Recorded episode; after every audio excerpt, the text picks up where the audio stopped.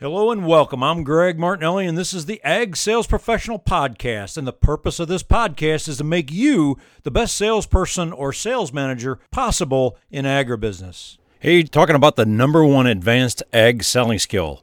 I call it pre sell the sale. Hey, do you have a tough sale coming up? Maybe a price increase? Maybe your company is dropping one of your favored product lines and you're faced with switching your customers to a different product. Maybe your marketing department just sent you the new promotional plan for the quarter. Well, these are all real life scenarios that we face as salespeople, and none of them are easy to execute when standing face to face with our customers. They don't like change, and these changes are typically not in their favor. So, what do you do? How do you feel good about calling on 50 of your customers and having this negative conversation every day? And let's look at an advanced selling skill, which I call pre selling the sale. It's so easy, but it takes a little extra time. Trust me, the time you spend doing this will save you a mountain of pain and possible embarrassment. Now, to pre sell the sale, all you need is a small subgroup of representative customers. You might call them your mini board of directors.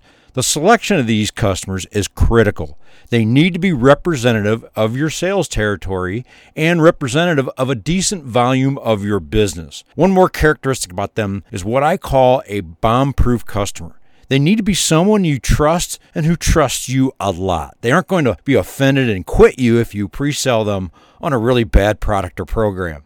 This is critical so you can be comfortable sharing info with them in confidence before the final product or program is out there.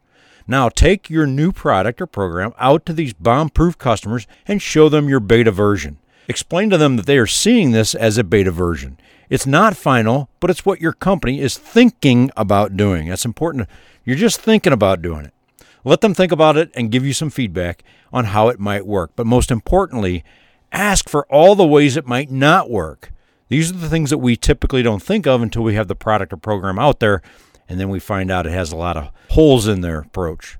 There were some significant errors in products and services and programs avoided by this one small step. Well, why do companies not do this? First of all, it takes time. It's one more step, but absolutely worth the time and effort.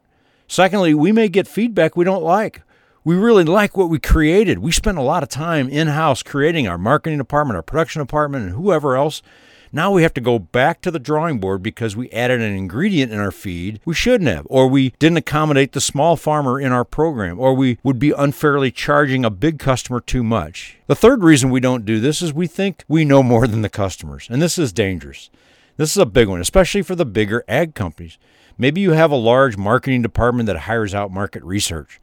And the struggle is that a research group doesn't understand the intricate details of taking a product all the way through to the end users. Secondly, people will say one thing on a survey to a marketing or research department, but do the exact opposite when they actually go to spend their money and write the check. To avoid these areas altogether, assemble your team of experts and pre sell your great ideas to some of your best customers. What do you have to lose? All you have is confirmation. If you created a great product, a great program, they'll tell you, yeah, it's great. Otherwise, you may avoid some embarrassment. Or you could launch a product that you haven't ground proofed with an actual customer. Then, when it doesn't sell, blame the customers for not being smart enough to understand what a great deal it is. Now, that's just kidding. That's a little bit of sarcasm. Also, important point pre selling the sale works great for coworkers, managers, and even in your personal life. Try it today. I hope today's podcast helped you on your journey to be the best ag sales professional possible. Now, you can always access more blog articles, podcasts, and training opportunities, both virtual and in person, on my website at www.gregmartinelli.net. Thank you and have a great day.